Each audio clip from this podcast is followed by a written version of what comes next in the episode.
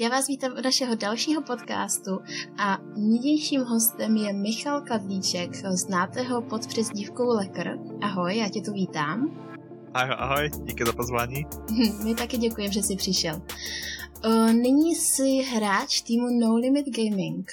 Mohl by si nám říct něco ze svých začátků, přeci jen už si na scéně dlouho, nějak popsat i ve kterých týmech jsi byl a jak jsi se vůbec na scénu dostal? Určitě velmi rád. Hodně lidí mi o tuto otázku víceméně píše a ptá se mi, jak jsem vlastně já začínal a bylo to víceméně tak, že když jsem teprve začal hrát CS, tak jsem ani netušil, že existuje nějaká profesionální scéna a že bych já na to měl. Začalo to tím, že jsem normálně klasicky hrál jako každý hráč a všiml jsem si, že jsem v té hře lepší než ostatní a začal jsem hledat nějaký ty týmy a postupně jsem se vypracovával, vypracovával, až jsem narazil na už zkušenější hráče, kteří mě víceméně dovedli na tu scénu a ukázali mi, jak hrát CS.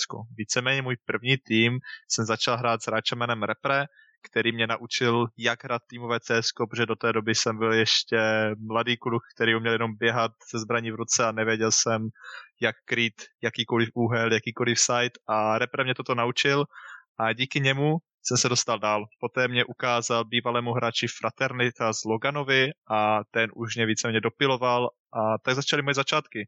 Začalo to v My Revenge, poté jsme se přesunuli do E-Stars a tak jsem se nějak do, dokázal dostat na tu scénu. Jel jsem s něma i na moji první takovou bioclanku za E-Stars, ještě tam byl se mnou v týmu T, Logan, myslím, že tam byl i Bantíček, ale to si nejsem jistý, a Hexy. A takhle jsem se víceméně dostal na tu scénu a pak už to šlo docela rychle. Pak už jsem začal skládat svoje vlastní týmy, dostal jsem se do týmu Gunrunners, se kterými jsem měl první takový víceméně úspěchy na tom online cs a pak jsem kolem roku, myslím, 2018 složil sestavu pro Team Brut a to byl můj přelomový tým a přelomový rok. A v tu dobu jsem se začal dostávat do popředí na československé scéně a začal jsem bojovat o ty první příčky. To je určitě oh, skvělý příběh pro hráče, kteří chtějí začít na profesionální scéně. Co bys jim poradil? Mm, nepřestávat a určitě být připraven na to, že to není jednoduchá cesta. Není to jenom, že budete občas sedět u počítače, občas si zahrajete to CS, budete preferovat něco jiného a CS vás nebude na prvním místě. Takhle to stoprocentně nefunguje. Musíte být připraveni a odhodlaní dát té hře víceméně všechno. Já jsem do té hry dal cca 6000 hodin, než jsem vůbec se dostal někam na scénu a pokud chcete být úspěšní, tak musíte mít CS jako první víceméně koníček, co chcete dělat. Nemůžete to dělat nějak jenom tak pro zábavu a podobně, ale musíte se tomu opravdu věnovat a poté uspějete. Pokud do toho dáte všechno, tak uspějete. Mm-hmm. Ty jsi říkal, že tedy si musel uhrát nejdříve 6 tisíc hodin. Stihl jsi mimo to i nějaké jiné koníčky, než tedy hrát CS? Máš i nějaký jiný koníčky, třeba příklad i teď?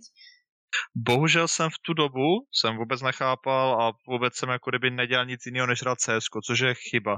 Určitě bych všem hráčům doporučil dělat i něco k tomu CS, ale ne, aby to bylo to hlavní. Například nyní jako profesionální hráč se věnuju zdravému životnímu stylu, fitness a celkově posilování a to je strašně důležitá věc, protože toto hráče zlepší v mentálních ohledech. Prostě bude mít lepší psychiku ten hráč, bude se líp cítit do té hry a psychika hraje řekl bych, tak 60% až 70% výkonu na důležitým zápasu. A kdybych to věděl dřív, tak určitě budu za to o dost víc rád, protože hrát jenom CS se nevyplatí. Není to ta cesta. Musíš dělat i něco jiného při té hře. Mm-hmm, to je určitě uh, zásadní věc pro hraní. Uh, když jsme tedy už uh, začali nějaký ten tvůj rozvrh, jak vypadá třeba tvůj den profesionálního hráče?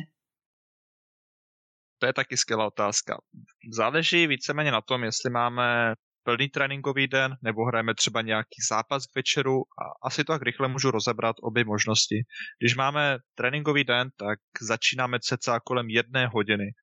Můj víceméně takový problém je ten spánek. Občas prostě si pospím někdy do 11-12, což je docela což není docela dobrý a nejlepší je, když stanu kolem desáté hodiny, udělám si snídani, udělám nějaké věci, co potřebuji, buď na sociální sítě, nebo si zacvičím před tréninkem, což je taky skvělá věc a poté mám čas si udělat nějaké jídlo na oběd, po případě zajít do fitka, pokud mám tu možnost momentálně v karanténě, co nemůžu. A pak nastává ten tréninkový den. Většinou začínáme tak od 13, od 14 hodin, záleží, co chceme dělat. Buď skočíme víceméně ve 13 hodin na server, až jsme tam třeba hodinu až dvě hodiny, probíráme nějaké strategie, taktiky, fixujeme chyby a podobně. A poté už začíná, začínají zápasy. Může se to lišit, můžeme za den hrát tři tréninky, můžeme za den hrát šest tréninků. Je to čistě na tom, jak se my, jak se my cítíme a co vlastně ten den chceme dělat. Takže většinou můj tréninkový den začíná tak kolem 13 hodin v CS a končí víceméně kolem tak 8. 9. večer a pak už mám víceméně volný čas a ten buď trávím tím, že ještě hraju CS, snažím se zdokonalovat ještě víc, anebo si dám čistě relax. A když máme ten zápasový den, tak tam je hlavní věc, abych na ten zápas přišel s co největší energií a s co nejvyšším performance, nebo jak bych to nazval, abych, přel, abych, dost, abych dal tu největší performance v tom zápase. Tudíž dělám všechno pro to, aby ten den vypadal tak, jak má.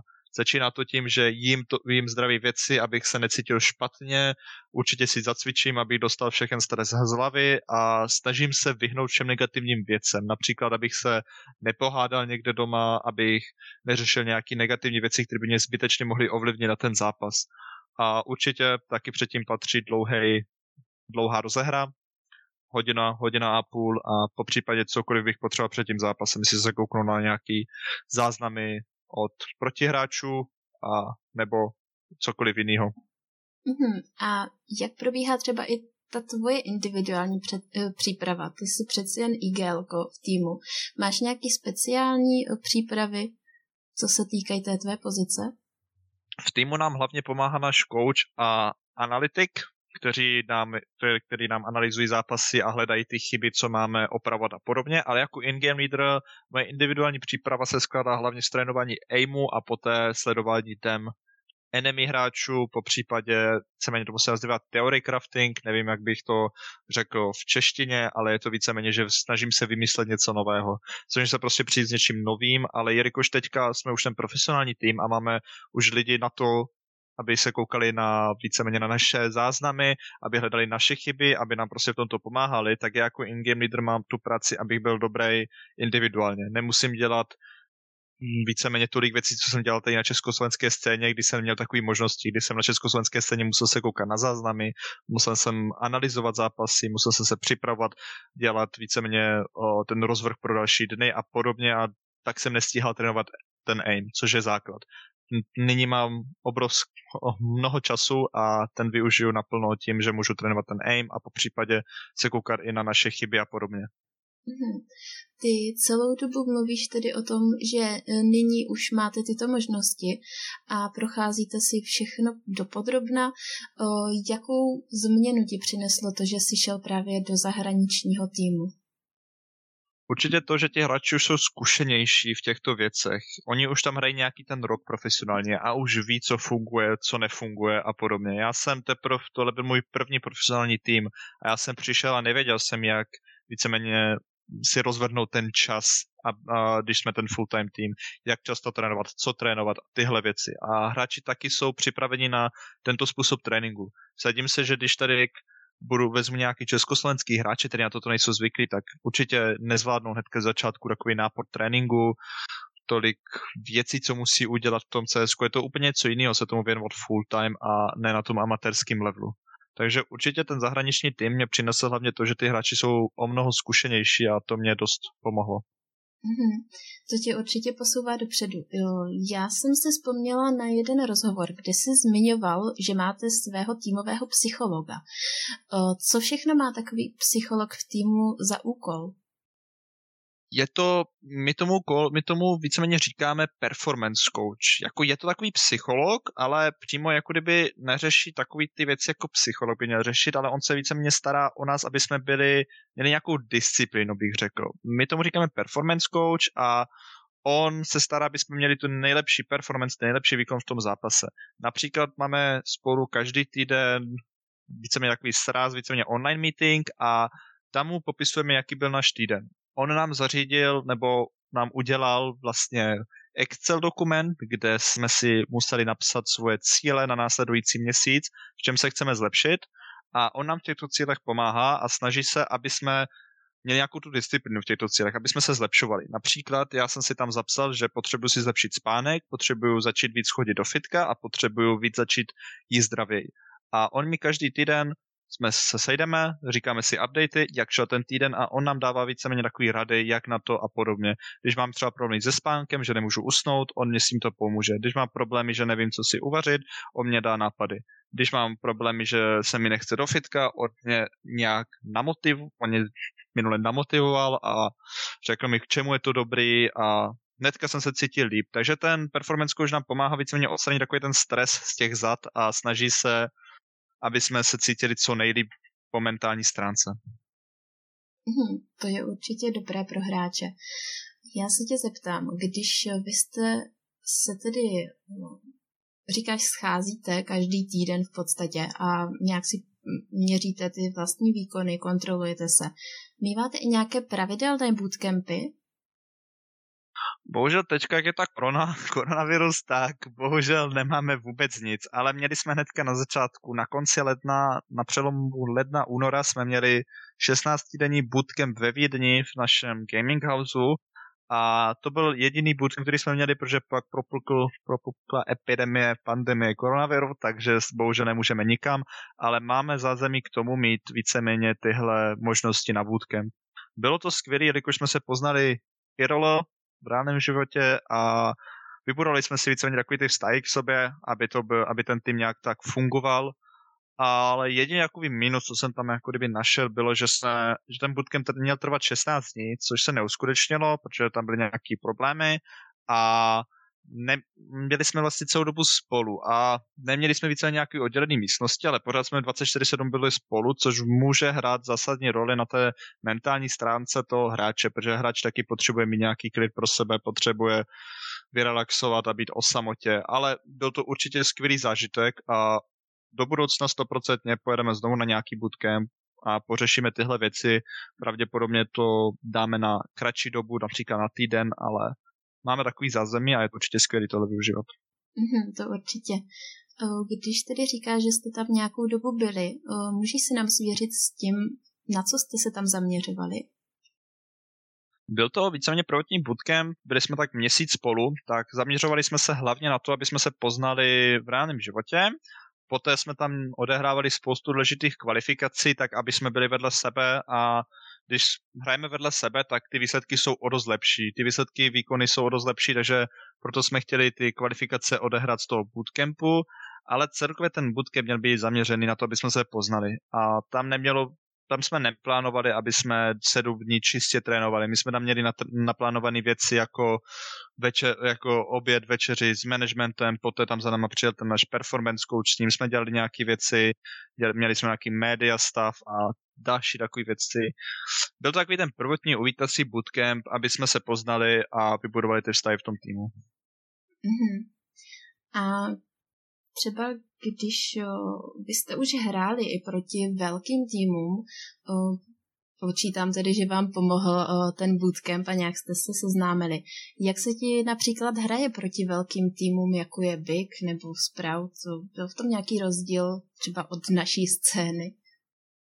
proti těmto profesionálním týmům je velký rozdíl, že oni nedělají chyby a je těžké je číst ve hře. Oni už, jak mají tolik zkušeností a už jsou tak dlouho profesionálním týmem, tak oni mají tak mnoho času vyřešit takové malé chyby a je těžké víceně přečíst během té hry. To je asi ten největší problém. Například proti Sprout jsme dolehli na to, že Sprout měli insane aim. Prostě nás všude sundali, dali nám všude hlavu a nemohli jsme nic. Například Big nám přišlo, že takový aim neměli, ale bylo je strašně těžký přečíst. A oni měli strašně skvělé rotace za teroristy a za teroristy jsme pořád nevěděli, kde jsou. Tudíž ty týmy jsou lepší víceméně v těch taktických aspektech té hry. Ale já třeba například necítím žádný stres, když hraju proti lepšímu týmu. Já jsem za to rád. Ale jak říkám, je to o dost těžký hrát proti takovému dobrému týmu, který nedělá tolik chyb. Když například jdeme hrát, když jsme hráli proti nějakému československému týmu, tak tam určitě dokážeme je potrestat za jejich chyby. A to je hlavní problém té československé scéně, protože ty týmy nemají takový ty zkušenější hráče, který by věděli, jak tyhle chyby odstranit. Každý československý tým dělá nějakou obrovskou chybu, na kterou pak doplatí proti evropským týmům a proto naše scéna je zatím takhle malá a není takhle známa ve světě, protože pořád nemáme tu mnoho zkušeností a, jak jsem říkal, ty týmy prostě vždycky dolehnou proti těm lepším evropským týmům. Mm-hmm. Takže kdybys měl porovnat tu naší se zahraniční scénou, co by ti připadalo, že je tam jiného? Na naší scéně 100% je lepší individuální skill hráče. Na naší scéně jsou skvělí hráči, kteří, dávají, kteří mají skvělý aim, což například v Německu takhle není. Podle mě československá scéna má o dost lepší aim jak německá scéna, ale německá scéna je brutálně strukturovaná a hrají moc na taktiky, umí skvěle s utilitama a tohle porazit ty československý týmy, po, podle mě, o, jako kdyby v nějakých těch důležitých zápasech, protože ty německý týmy poté neudělají chybu, ale československý týmy hrajou více na ten aim a tam je možnost toho, že se udělá nějaká chyba. Podle mě československá, z československé scéně chybí nějaká ta struktura, nějaký ten evropský styl té hry, aby ty, hra, aby ty týmy nedělali tolik chyb. Celkově opravdu si myslím, že fakt československá scéna dělá více chyb než evropská scéna a zahraniční scéna. Mm-hmm. Je to třeba i například důvod, proč si odešel do zahraničí? Hmm, hlavním důvodem bylo, že jsem odešel do zahraničí, protože mě tady někdo na československé scéně nabídl takové podmínky na to, abych mohl se tomu věnovat full time, což jsem opravdu chtěl, protože vím, že na to mám a chtěl jsem se té hře věnovat na plný úvazek a zkusit to, jak, jaký to vlastně je, jak mě to posune jako člověka i jako ve hře ale určitě jsem chtěl i zkusit jinou scénu, jiný hráče, jinou mentalitu těch hráčů, pracovat s někým jiným, protože už jsem tady nějaký tři roky pracoval s těma stejnýma hráčema a někteří hráči na to prostě čistě nemají mentalitu. Už jsem pracoval s hodně hráči a vím o některých hráčích, že s jejich mentalitou to nedotáhnou nikam do Evropy nebo do světa. V Československu chybí nějaká ta disciplína, chybí nějaká ta vítězná mentalita a hard work. Například i v Německu, když si řekneme, že máme sraz ve 12 a hrajeme až do 9 večer, tak nikomu to nevadí. Ale na československé scéně jsem měl problémy, aby jsme se sešli vůbec ve 4 hodiny, když jsme měli volný den a hráli jsme více jak 3 tréninky. Takže chtěl jsem zkusit nějakou tu disciplinovanost a už hrát s profesionálními hráči a pokusit to jako ochutnat tu profesionální scénu. tak dochvilnost známe určitě všichni uh, z LAN akcí, kde je občas velmi mizivá. uh, kdyby si tedy dostal uh, nabídky třeba tady v Česku do full-time týmu, berme teď ty týmy, které máme na full time, tedy Sinners, Sampy, Brut nebo Esubu, ze kterého týmu by si tu nabídku přijal, který by si vybral? To je strašně těžký posoudit, ale fakt jako opravdu strašně těžký posoudit. Každý tým má něco do sebe, ale momentálně si myslím, že jediný tým, který tady má něco na to udělat v Evropě, jsou momentálně Sinners. Sinners mají skvělý individuální skill, mají skvělý hráče a jde vidět, že jim to funguje. Takže já bych si ani nechtěl vybrat Sinners, protože bych jim nechtěl ani pokazit tu sestavu. Já si myslím, že mají teďka skvělou sestavu a nemají, nemají prostě, nemůžou udělat žádnou roster change. Takže já bych si pravděpodobně ani nevybral žádný tým na této scéně momentálně. Dobře, to je dobrý názor, dobrý point. Když jsi mluvil o tom, že jsi hrál dříve za Esubu, tedy předtím, než jsi přestoupil do No Limit Gaming, co ti tým Esuba jako taková dal? Esuba mi jako první tým ukázal takovou tu profesionální sféru té organizace. Do této doby se nebyl víceméně pod žádnou smlouvou, neměl jsem žádné povinnosti a Esuba mi tohle všechno víceméně nabídla a taky mi nabídla možnost se zviditelnit. Jak asi každý může vidět, tak jsem byl na reklamách s Logitech, Samsung, byl jsem na, reklama, na reklamních plagátech v Datartu, taky běžely reklamy CZC a podobně. A to jsou skvělé a cenné zkušenosti, díky, díky kterým to mě Esuba prostě nabídla. Takže já si myslím, že Esuba ty hráče dokáže skvěle připravit na tu Evropu. Esuba dokáže hráče skvěle připravit na Evropu, protože když by někdo přišel z amatérského amatérské organizace na cezerské scéně do profesionální, tak je to pro něho velký šok a neví, jak se má chovat, neví, co má za povinnosti a bude to pro ně o dost těžký. Takže Esoba mě určitě dokázala připravit na toto, co teďka mám. Mm-hmm. Takže říkáš, že ESUBA je takovou tou organizací něco mezi, když to tak řeknu, typickou českou, která není připravená na Evropu a tím, že už tedy vyrazíš do Evropy, tak je takovým přípravným bodem? Mm, asi, asi bych to tam řekl. ESUBA je momentálně vždycky byla, myslím si, teďka nesedu tu československou cenu, ale myslím, že momentálně tady ESUBA jedničkou mezi organizacema a to jde vidět krásně v League of Legends. Tam hráči odcházejí do světa, tam každý, tam hodně hráčů odchází do Evropy a hrajou v top evropských týmech a to stejný podle mě je i v CS. Nejsem se teďka jistý, kdo všechno ze zahraničních hráčů hrá v ESUBě, ale asi ta ESUBA je ten takový ten milník z toho z té československé scény do Evropy a díky té ESUBě vlastně ti hráči ví, jak se pak chovat v následujících týmech. Mm-hmm. Jak jistě všichni ví, tak před Esobou si hrál za tým Brut. Ehm, co byl ten základní důvod, proč si z toho týmu odešel a přišel si k Esobě? No, tam těch důvodů bylo víceméně hodně. Na jednu stranu to lituju, na druhou stranu si to dokážu nějakým způsobem odůvodnit. Jeden důvod byl takový, že ta osoba, jak jsem říkal, nabídla mi skvělé možnosti, co mi v tu dobu Brut nedokázalo nabídnout. A přišlo mi to jako něco, co mě posune dál i jako člověka, i jako hráče, což se taky posunulo. A taktéž byla jedna věc, že jsme se s klukama z Brute vůbec nikam neposouvali, neměli jsme žádný progres. Já jsem cílevědomý člověk a já se chci posouvat v té hře. Já vím, že tahle hra tady nebude na pořád, vím, že potřebuju se posouvat. Československá scéna je přece to, totálně nic oproti světové scéně a změna je život. Prostě potřebuju se v té, té hře posouvat, abych něčeho dokázal. Nemůžu zůstat na jednom místě a doufat, že se to v nějaký bod zlomí, když jsme úplně někde, nevím, jak bych to popsal. Kdyby světová scéna byla někde nad zemí, tak my jsme úplně někde 500 metrů pod zemí na československé scéně. Takže proto jsem chtěl nějakou změnu, protože my jsme nedělali žádný progres a v tu chvíli jsem neměl podporu od žádného kouče, analytika a připadal jsem si na to sám. Tudíž tu chvíli, když mě přišla nabídka od Esuby, tak jsem si řekl, jo, proč do toho nejít, proč do toho nejít, doskus něco jiného. A to byl takový ten impuls pro mě, že třeba to v té SUB víceméně bude lepší a posunu se dál. Jsi za to rozhodnutí tedy rád? Kdybych měl za sebou nějakého mm, kouče, který by mě dokázal namotivovat a měli bychom nějakou dobrou strukturu v tom týmu a dokázali bychom opravit nějaké chyby, tak si myslím, že my jako tým bychom byli určitě skvělí. Měli jsme skvělou sestavu, ale chybělo tam chyběl tam nějaký ten vůdce toho týmu. Já jsem se snažil být ten vůdce, ale jak jsem, jak jsem na začátku říkal, tak na té amatérské scéně jako in-game leader jsem měl strašně mnoho povinností, ale opravdu mnoho. A bylo to na mě tolik, že jsem ten nátlak nezvládal a prostě jsem řekl, OK, jdu jinam. Kdyby tam byl někdo, kdyby tam byl nějaký coach, který by mě s tímto pomohl, analytik, který by nám s tímto pomáhal a další takovýto věci, tak bych to zvládal o dost líp a kdyby tam byl prostě někdo, kdo by mě v tom týmu jako kdyby namotivoval a držel by tom, že OK, jdeme to fixnout, jdeme to opravit, my můžeme být fakt dobří, potřebujeme jenom toto, toto, toto, to, tak to bude o dost lepší. Ale v tu chvíli jsem si připadal, že jsem na všechno sám. Že jsem víceméně na všechno sám a to byl takový ten bod, kdy se to zlomilo v mé hlavě. To byla čistě taková ta psychika.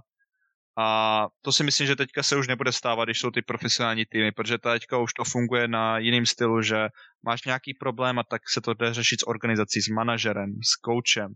Je tady mnoho lidí a ti hráči tak lehce nevyhoří. Asi bych řekl, že jsem v těch v Brute v tu chvíli vyhořel a už jsem neměl nápady jak dál a nevěděl jsem, na koho se obrátit asi.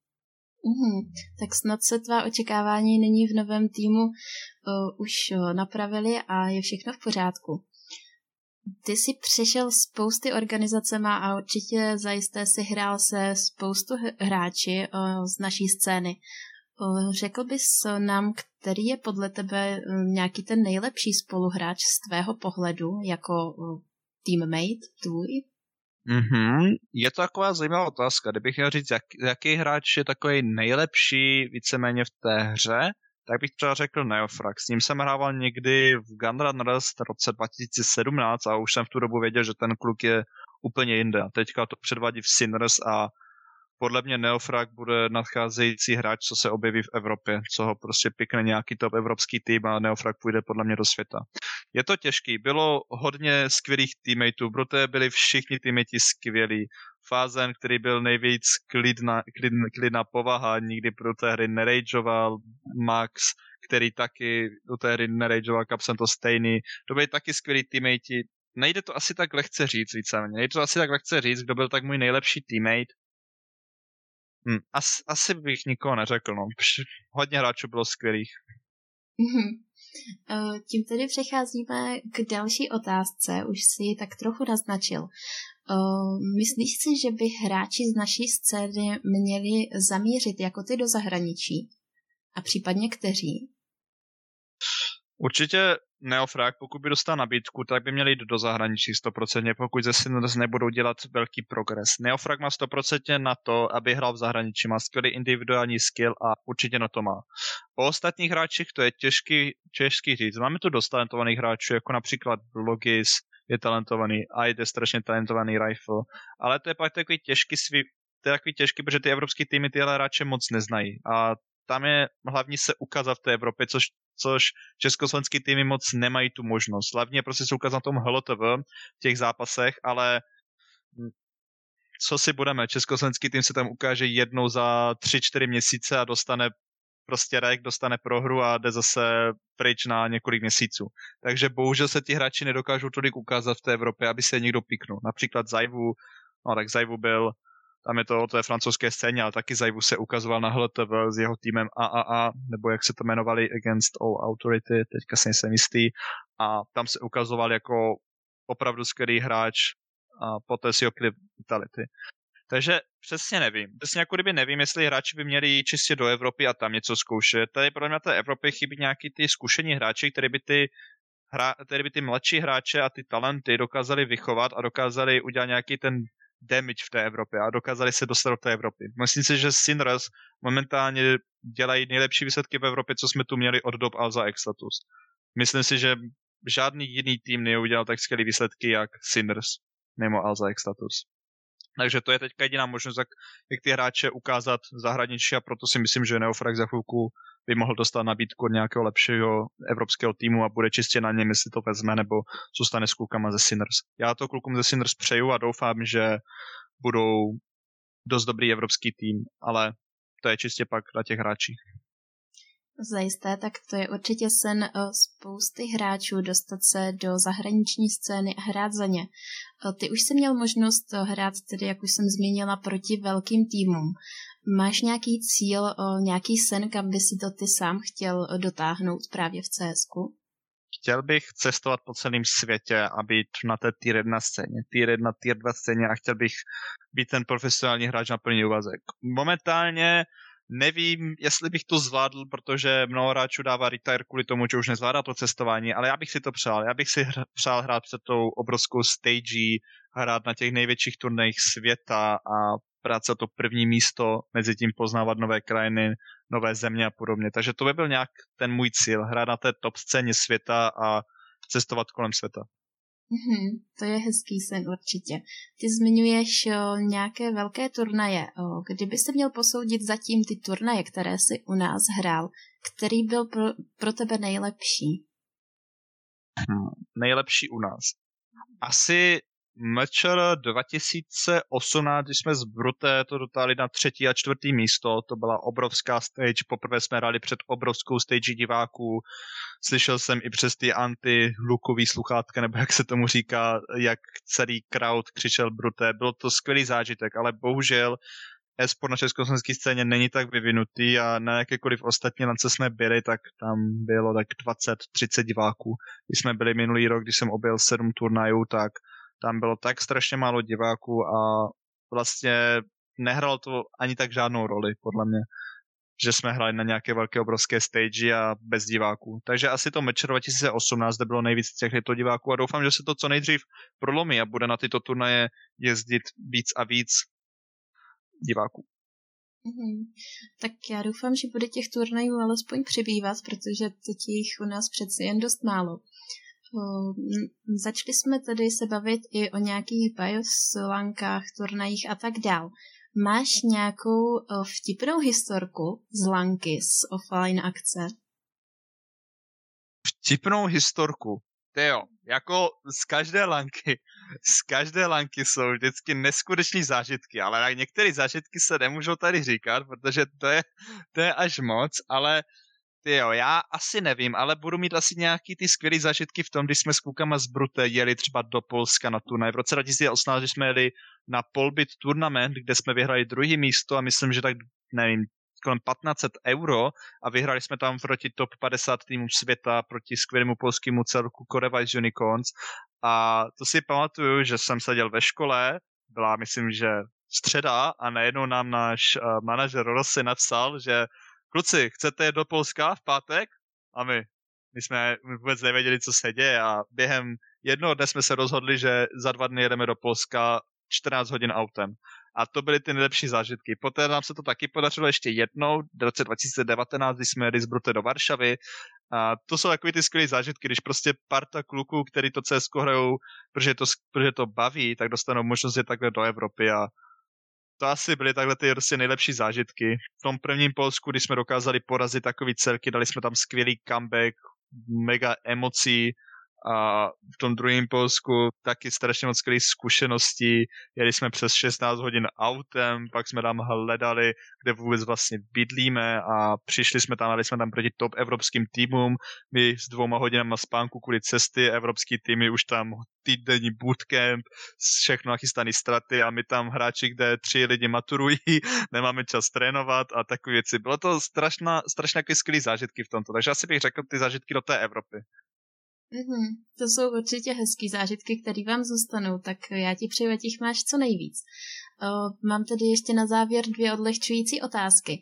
Máš nějaký tvůj oblíbený tým? Jelikož se, hodně, jelikož se to často mění, ty sestavy, tak pravděpodobně asi nějaký oblíbený tým nemám, ale vždycky se to nějak tak mění. Momentálně fandím Fnatic, Mouse, Astralis, víceméně fandím podle toho, jak dohraje to CS. Mě baví, mě třeba by bavilo, jak Mad Lions s Handenem hráli CS, strašně skvěle strukturovaně a podobně, ale momentálně ho vyměnili, takže už mě to CS tolik nebaví.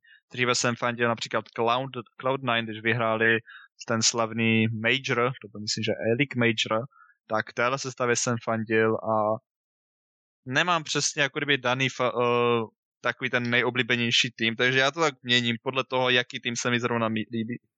Jasně. Uh, říkáš, že nemáš oblíbený tým, protože se mění sestavy, tak se tě zeptám na hráče. Hráče? já celkově uctívám in-game leadery v té hře, takže líbí se mi, jak například hraje Glaive, Kerrigan a mnoho těchto dalších in-game leaderů. Vždycky jsem měl respekt pro Naxovi a těmto hráčům, jelikož se mi čistě líbí, jak ta in-game leader role, že jsou prostě lídři toho týmu. Takže určitě respektuji Simpla, Znajvu a podobně, ale tyto hráči jsou vždycky u mě favoriti. Mm-hmm. To je hezký, takže to jsou i, nějací tvoji, o, nějaký tvůj vzor, kdybych to tak řekla? Mhm, víceméně ty in jsou takový můj vzor, podle kterých se zlepšuju. Skvělý. To byly tedy všechny otázky. Já ti moc děkuji za rozhovor a přeju ti hodně herních úspěchů. Díky moc.